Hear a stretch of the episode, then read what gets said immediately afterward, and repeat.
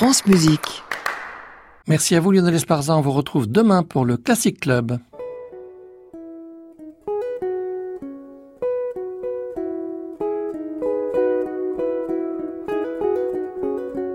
Arnaud Merlin, le portrait contemporain, France Musique.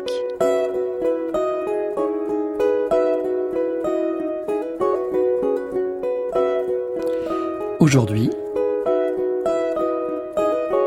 Pascal.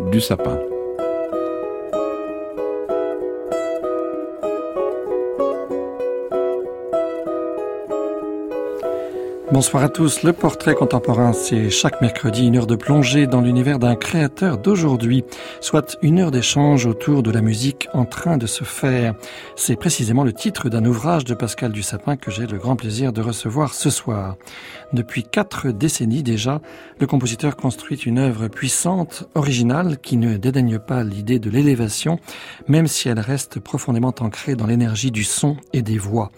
Une œuvre à laquelle on est toujours fortement tenté d'associer des images. Sans doute est-on influencé par le goût du compositeur pour les lignes et les formes, qu'il s'agisse d'architecture ou de photographie. Une heure avec Pascal Dussapin, c'est notre plaisir du soir sur France Musique, à la veille de la reprise, ici même à la Maison de la Radio, de l'un de ses solos pour orchestre, Apex, par l'Orchestre national de France dans le cadre du Festival d'automne à Paris.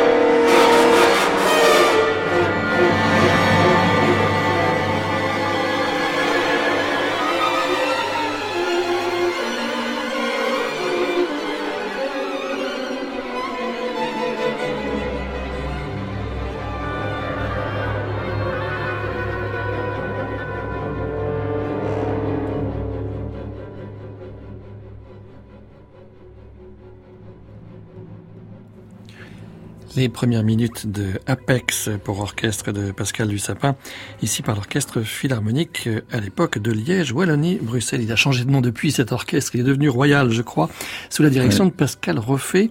C'est une pièce qui sera reprise en concert demain soir, le 27 septembre, dans le cadre du Festival d'automne à Paris. Et ça sera donné euh, ici même à Radio France. Euh, Pascal Dussapin, Apex, ça veut dire quoi? Ça veut dire la pointe, c'est ça? Oui, Apex, euh, l'Apex, c'était un nom qui, en fait, à l'origine était celui des plumes au-dessus des casques des Romains. On appelait ça un apex. Et par extension, euh, si j'ose dire, c'est devenu euh, une, expression euh, qui relève tout ce qui est pointu. Alors on dit apex sismique, apex cardiologique. Alors qu'est-ce qui est pointu dans cette musique? Alors évidemment, il n'y a rien n'est pointu dans cette musique, mais en tout cas, elle est faite de contractions, effectivement un petit peu sismiques. Elle se, elle se replie sur elle-même quelquefois en, en convulsion euh, et, et, se, et se détend. Comme vous savez sans doute, Apex fait partie d'un cycle de, de sept pièces euh, différentes. Apex c'est le troisième. troisième. Et euh, ces sept pièces ont été écrites sur à peu près une vingtaine d'années, de, de, loin en loin, comme ça, et constituent en fait un, une sorte d'énorme euh, symphonie de plus d'une heure trente.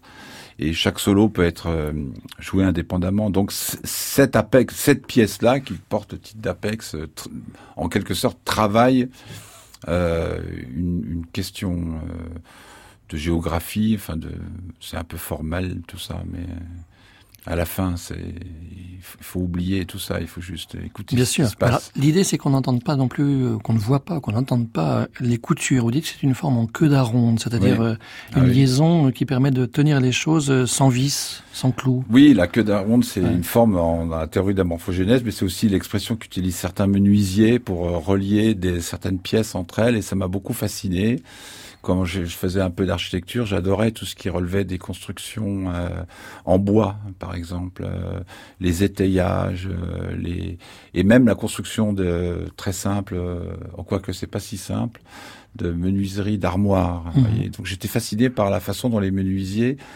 pouvaient ajuster une verticale et une horizontale simplement avec la propre matière du bois, sans ajout de clous ni de quoi que ce soit en sculptant les formes de manière à ce qu'elles s'emboîtent pour produire un angle désiré.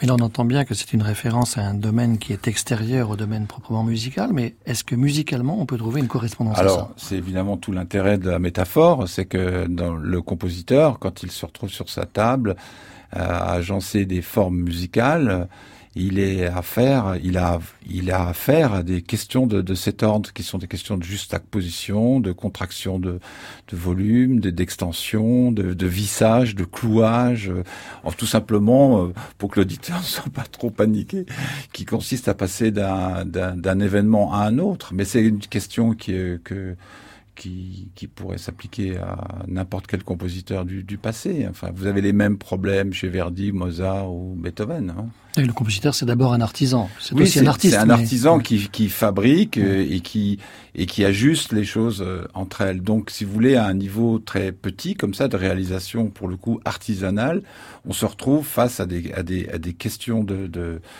d'architecture, enfin de, de mini-architecture comme ça, et, et, qui de temps en temps euh, vont vous faire convoquer euh, euh, d'autres types de techniques. C'est vrai que moi, quand je regarde euh, quelque chose qui est fabriqué, j'aime bien regarder comment ça tient, et très souvent je me dis ah bah j'ai les mêmes problèmes.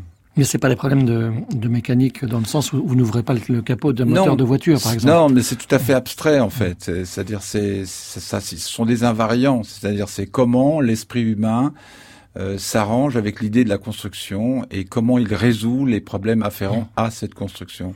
Et donc, en quelque sorte, vous pouvez trouver plein euh, d'idiomes très particuliers comme ça, à des technologies, des techniques, quelquefois très presque modeste, si j'ose utiliser cette expression, qui n'est pas péjorative naturellement, et où vous, tout d'un coup, vous pouvez vous retrouver, vous, en tant que compositeur, en vous disant, tiens, mais après tout, euh, moi, j'ai affaire à, ces problèmes d'agencement-là, et ce sont tout à fait les mêmes.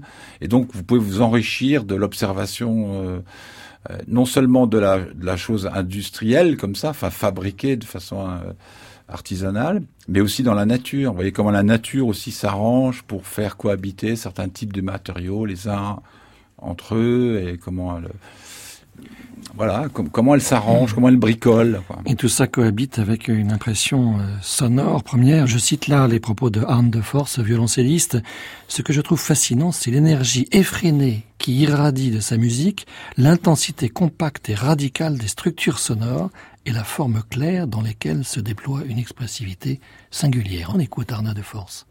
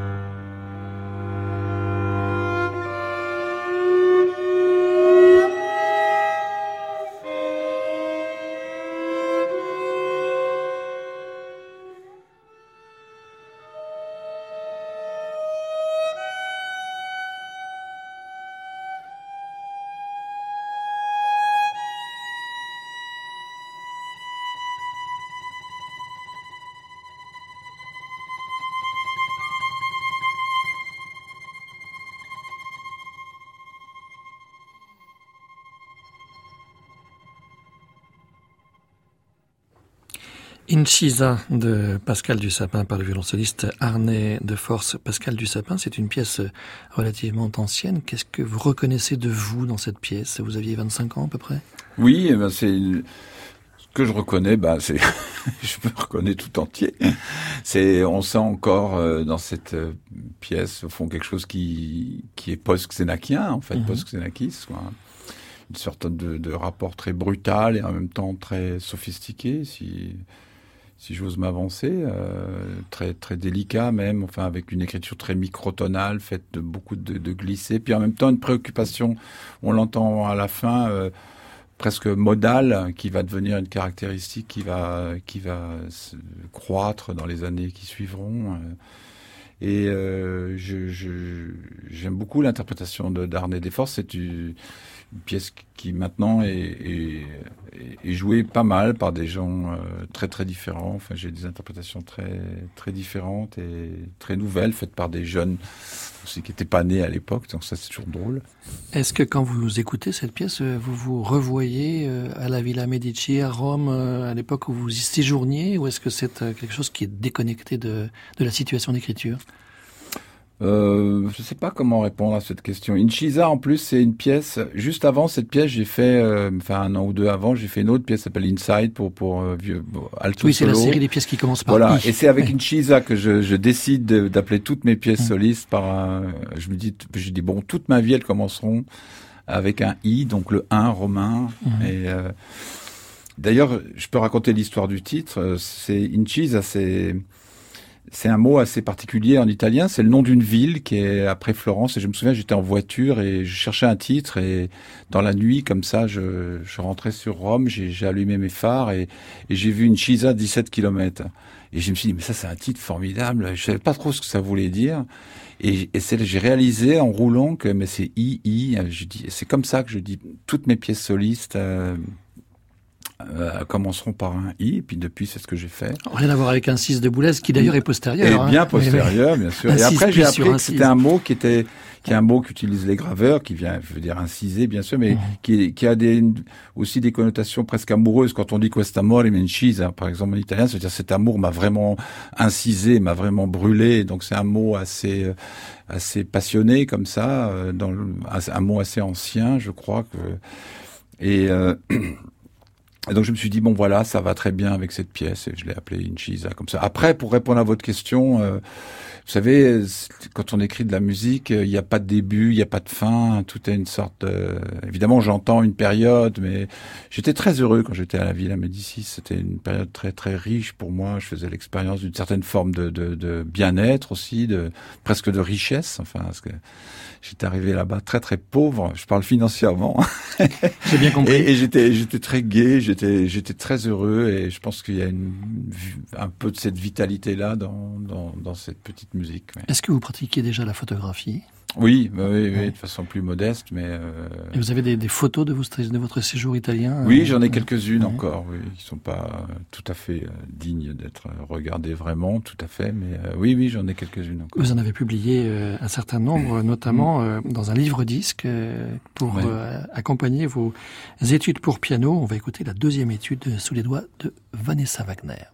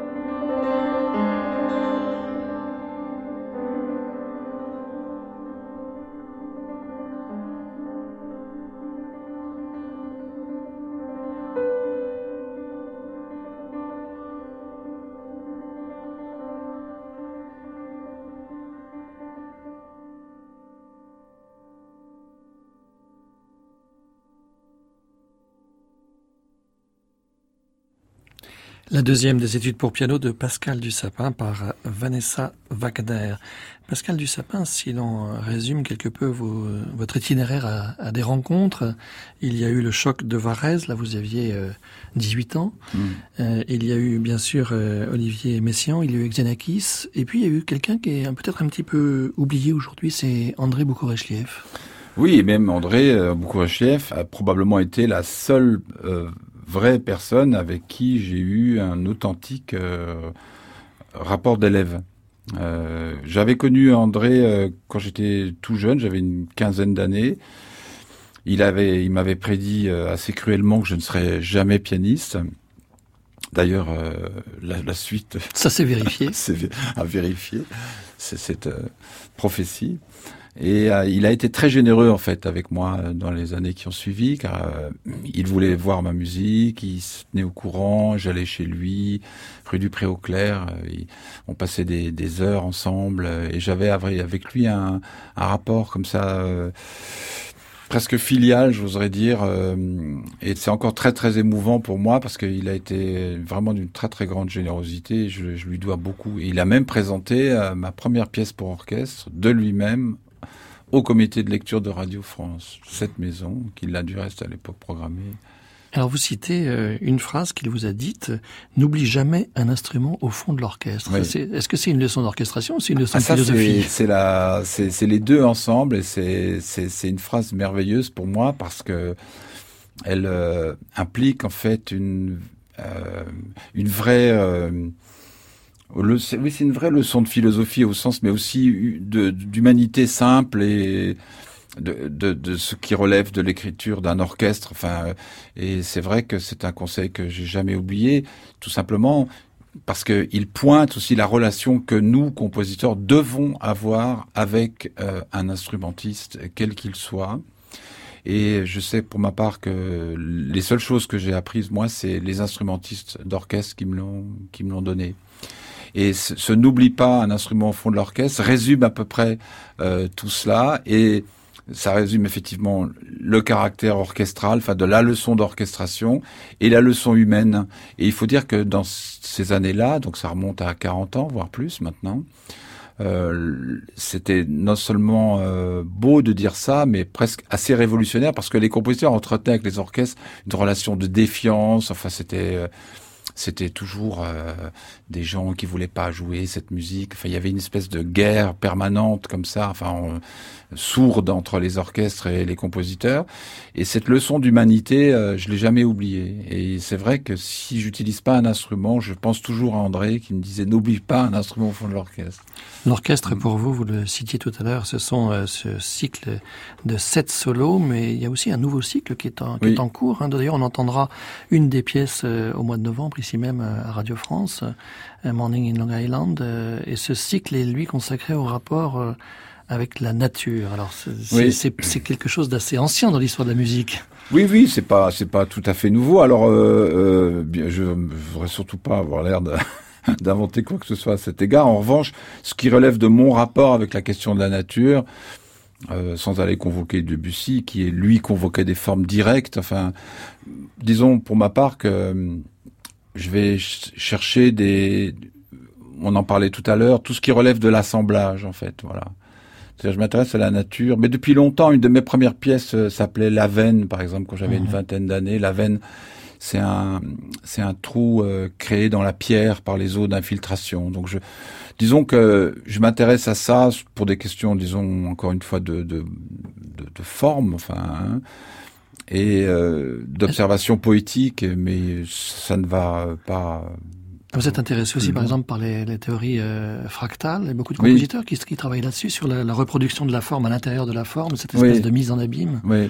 Alors c'est marrant, les fractales sont devenus très à la mode, mais moi je me souviens quand j'en parlais euh, dans les années 70, euh, fin des années 70, j'avais aucun succès. Quoi. Je me souviens d'avoir parlé même une fois à l'IRCAM en 78 ou 79. J'ai fait un four exceptionnel. Et euh, moi, j'avais été euh, très très impressionné par par le livre de Benoît Mandelbrot mmh. euh, sur les objets fractals, mais aussi sur d'autres travaux un peu morphogénétiques comme ça, en particulier ceux de René Thom et et c'est vrai que ce sont des théories mathématiques qui peuvent devenir exceptionnellement complexes. Hein. Par exemple, la morphogénèse de Tom, il y a beaucoup de mathématiciens qui n'y comprennent tout à fait rien. Moi, j'ai revendiqué de pouvoir lire cela et d'en capter l'essence poétique, hein, pas évidemment de créer d'axiomatique entre euh, ces théories et ma propre musique. Mais disons que c'est, pour revenir à la question de la nature, au fond, finalement, je j'observe, je regarde, euh, j'inclus en moi-même, je respire ces choses et puis euh, je les transforme en musique. Mais à la fin, ça fait pas des pièces didactiques. Vous avez aussi signé euh, sept quatuors à cordes. Vous aimez bien les séries de sept. Vous vous limitez à sept en général. J'ai peut-être pas fini les quatuors ah à cordes. Il y en a un qui dialogue avec l'orchestre. Ici, c'est l'orchestre philharmonique de Radio France, toujours sous la direction de Pascal Roffet.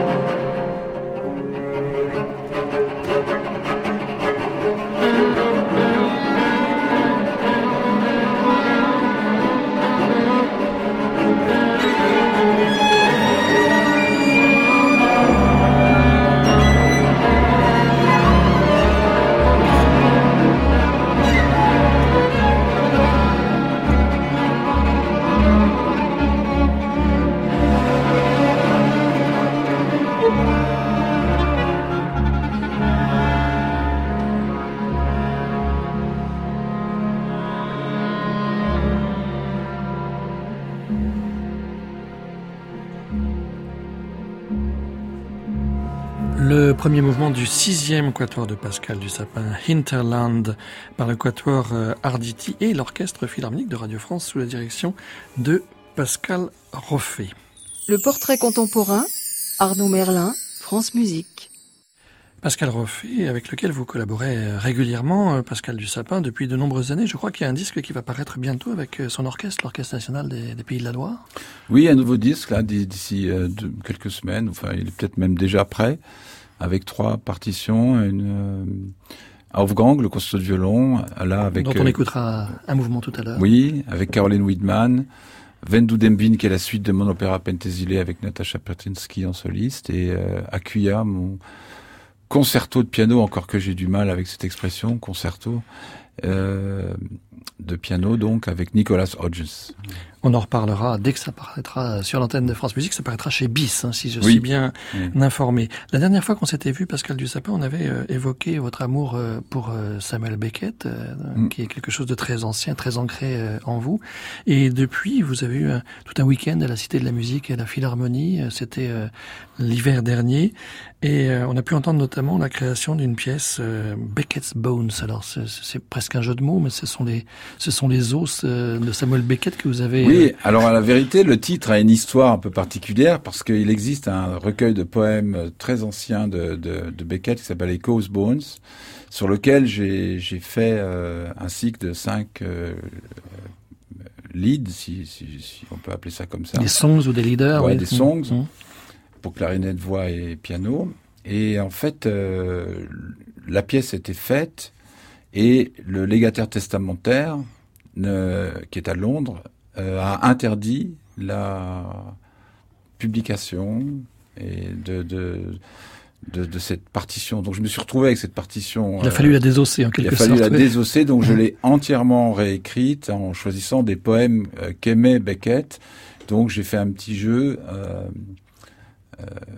en jouant sur l'assonance euh, de Bones, en l'appelant Beckett's Bones, puisque c'est bien de cela qu'il s'agissait à présent, c'était des os de Beckett. Alors dans quelques semaines sera créé à la Scala à Milan, euh, mi-novembre, euh, l'opéra de Courtac, de Georgi Courtac, qu'on attend depuis quelques quelques années déjà. Et c'est sur fin de partie. Est-ce que ça ça vous donne pas envie d'écrire un opéra euh, sur Beckett, Pascal Dussapin? Alors Beckett, vous qui écrivez beaucoup d'opéras. Oui. Alors bien sûr j'y ai pensé, mais je pense que alors, je suis évidemment très curieux de ce que fera le grand Courtag avec euh, avec fin de partie, mais j'ai un tel amour de, de, cette de cette littérature et une, telle proximité, enfin, en tant qu'amateur de de cette œuvre, que je me je, je la pense tellement euh, euh, parfaite et exigeante en elle-même que je vois pas trop ce que viendrait faire la musique là-dedans. Enfin, je, je, parle pour moi. Alors moi, je me suis permis effectivement de le faire moi-même à une toute petite échelle, enfin quand même, avec des poèmes très anciens dont j'avais trouvé l'édition originale à San Francisco, vous voyez, euh, qui sont qui étaient d'ailleurs à l'époque même pas publiés aux éditions de minuit dans la traduction qui existe aujourd'hui. Mais quant à rentrer dans un vrai euh, euh, une vraie entreprise lyrique. D'abord, on risque aussi de se retrouver face à des problèmes parce que les éditions de minuit surveillent ça très très près. Beckett euh, était aussi, même s'il a autorisé euh, quelques-uns à faire de la musique sur ses œuvres, était très très méfiant alors qu'il adorait la musique lui-même. Mais après, il faut que toute cette relation entre lui et moi se détende pour que je me permette de transgresser quelque chose. Enfin, disons que pour l'instant, euh, ça ne me vient pas trop à l'idée. Quoique, euh, là, maintenant, en parlant. On réécoute un extrait de ce concert euh, qui a été donné en février dernier à la Cité de la Musique, à la Philharmonie de Paris. C'est la toute fin de ces Beckett's Bones sur un poème de Ben Jonson.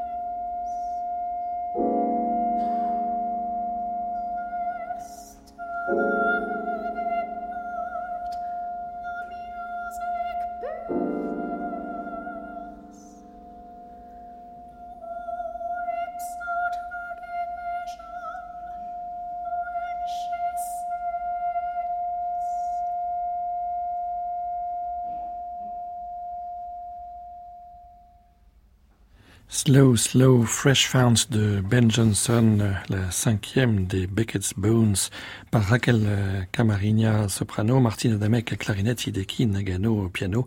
C'est bien sûr une pièce de Pascal Dussapin qui est notre invité ce soir. Pascal Dussapin, puisqu'on parle de musique vocale, vous venez de terminer euh, un, opéra qui sera créé dans un an, euh, pile, à la Monnaie de Bruxelles. Ce sera en septembre 19 et ça viendra à Paris quelques temps plus tard à l'Opéra Comique? Ça viendra au Comique, oui, en début c'est Macbeth? Oui, c'est un Macbeth où j'ai encore trouvé une thématique euh, enchantée. Après euh, qui n'était pas forcément d'une très grande gaieté, on peut pas dire ça comme ça. Non, non. Mais d'ailleurs, euh, on sort pas indemne de, la composition d'opéra comme ça. Vous voyez, Macbeth, ça vous prend quelques années. Euh, vous devenez comme lui à la fin, c'est-à-dire complètement fou, quoi. Et, Alors, est-ce qu'il y a une belle scène de la folie? Bah écoutez, c'est un opéra qui dure 1h45 euh, sans aucune interruption et qui je crois est fou du début à la fin. On verra. D'accord, donc c'est une méga scène de la folie, si on, si on vous entend bien. Alors c'est un, c'est un opéra que j'ai. Alors évidemment le, le, le texte original c'est Shakespeare, mais on, je l'ai le livret de Frédéric Boyer le, en anglais. Enfin le texte est en anglais, donc on a un peu refait. Euh, le Macbeth. Enfin, il n'est pas tout à fait à l'identique. C'est d'ailleurs le vrai titre, c'est Macbeth Underworld, qui mhm. voudrait dire en, français Macbeth euh, Outre-monde. C'est comme une sorte de cauchemar euh, où Macbeth revit, enfin les choses avec Lady Macbeth. Enfin, c'est pas un Macbeth pas tout à fait dans les clous euh, habituels, quoi. L'opéra aujourd'hui, c'est le, numéro 8, huitième. Ah oui, donc vous avez dépassé le chiffre 7. Oui, oui, vous voyez. Donc il faut peut-être réécrire l'histoire finalement. Non, mais je fais pas que des séries de 7. Hein. Ah oui, je croyais. Je, croyais, que c'était votre, votre engagement avec vous. Mes études de piano sont nombre de 7, mais j'en ai écrit d'autres là. Donc ce, ce Macbeth, c'est le, c'est le euh, des, des mm. opéras. Qu'est-ce qui vous motive aujourd'hui? Parce que j'imagine que vous êtes très sollicité et très demandé. Qu'est-ce que c'est le, c'est avant tout le sujet, le livret, c'est quelque chose qui mûrit en vous euh, longuement oui, alors ce sont toujours des aventures euh, qui se superposent, qui sont tuilées en quelque sorte. Par exemple, Pentésilé, c'est une idée que j'ai eue quand j'avais 24 ou 25 ans et j'ai traîné ça des quelques décades. Euh, Macbeth, c'est aussi quelque chose qui était très ancien. Euh, l'opéra Perella, c'est aussi quelque chose que j'ai traîné plus de dix ans. Enfin, là, on m'a commandé le neuvième, là. donc, je, je, suis déjà dans quelque chose d'antérieur, toujours. Bon, donc, ça veut dire tout simplement que l'opéra euh, compte contrairement à tout ce que j'imaginais quand j'étais très jeune, parce que je m'intéressais pas du tout à l'opéra, euh, est devenu une, une, une, constante, enfin tout à fait euh, tenace et obstinée euh, chez moi. Mais j'oserais dire que l'opéra existe aussi dans la musique instrumentale, dans l'orchestre mmh. symphonique. L'opéra, pour moi, il est un petit peu partout parce qu'il relève, disons, quelque chose qui, qui est avant tout celle de l'expression de, de l'émotion, de, de, du lyrisme de façon un peu générale. Mais euh, il a besoin de, ma musique a besoin de s'incarner dans, dans des histoires ou des situations très littéraires.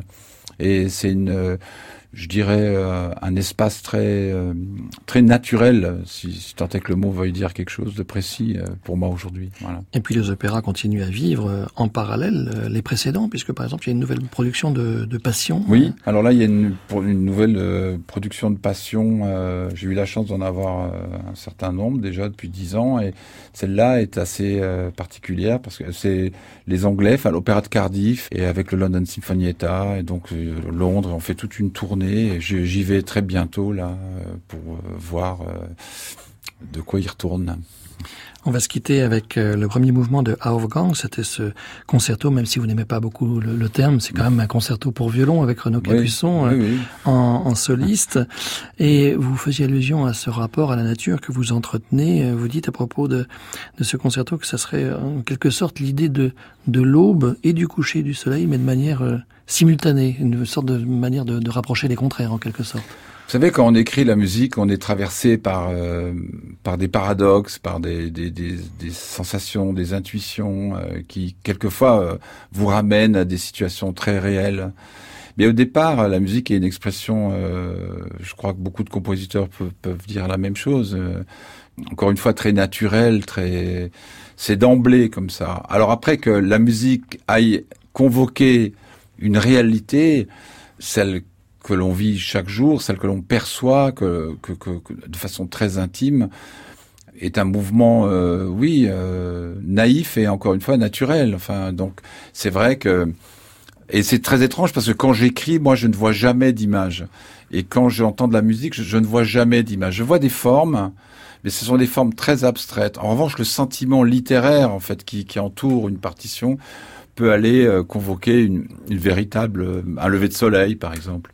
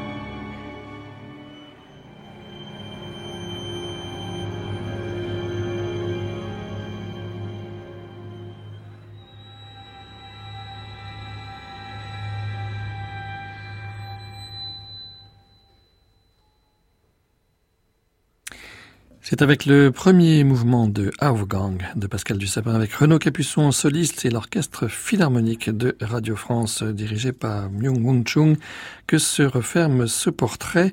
Je rappelle les prochains concerts euh, dans la maison demain, jeudi 27 septembre, avec l'Orchestre national de France qui jouera Apex dans le cadre du Festival d'automne à Paris. Et c'est aussi dans le cadre du portrait que le festival consacre cette année à Claude Vivier, portrait dont euh, France Musique est partenaire. Et Pascal Dussapin, on vous retrouvera encore dans la maison en novembre, le 22 novembre pour Morning in Long Island avec l'Orchestre national de France. En janvier prochain pour Momo, ce sera le 26 et le 27 janvier. Ça, c'est plutôt pour le public le plus jeune, si l'on peut dire.